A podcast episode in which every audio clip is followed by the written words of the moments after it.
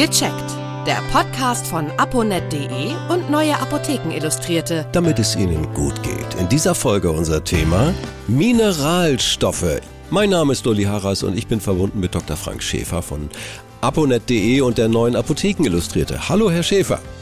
Hallo, Herr Harras. Mineralstoffe, das klingt ja mh, hm, gleich geheimnisvoll. Dabei sind wir voller Mineralstoffe und die Nahrung ist voller Mineralstoffe. Welche sind denn ganz wichtig?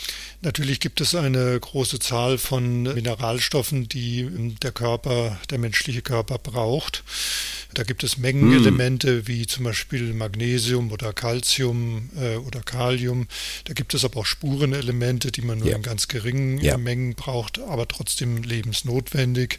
Dazu gehört bestimmt Jod, dazu gehört natürlich auch das äh, bekannte Eisen. Das sind auch schon einige sehr wichtige, die ich hier genannt habe.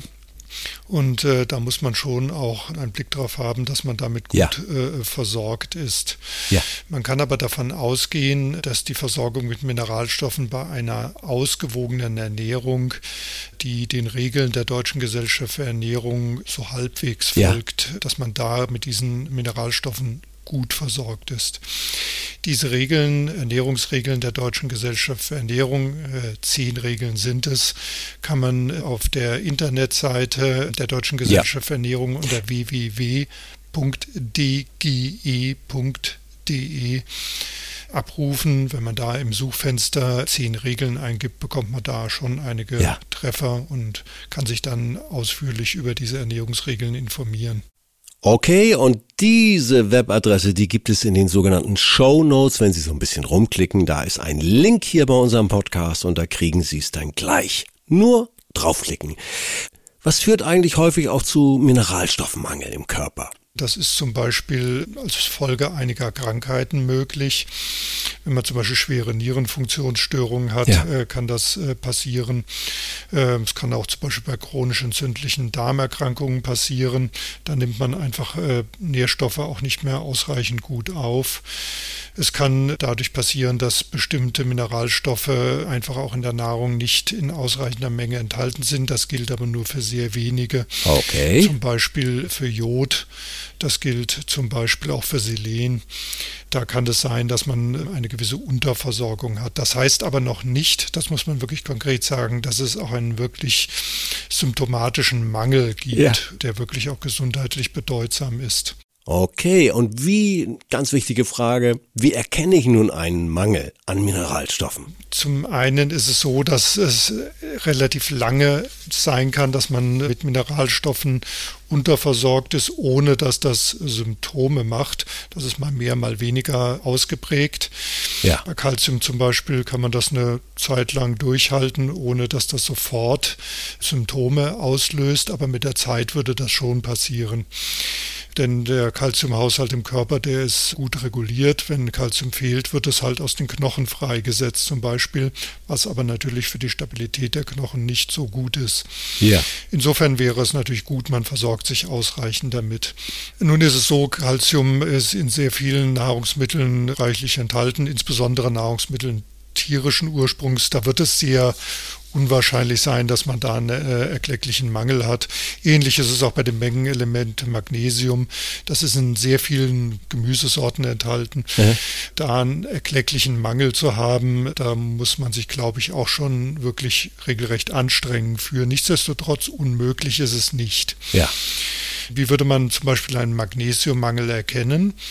Das sind zum Beispiel Muskelkrämpfe, die dann auftreten können, auch wiederholt auftreten können, die einem zu schaffen machen. Ja. Die können eine Folge von ähm, Magnesiummangel sein. Das ist ähnlich auch bei Calcium.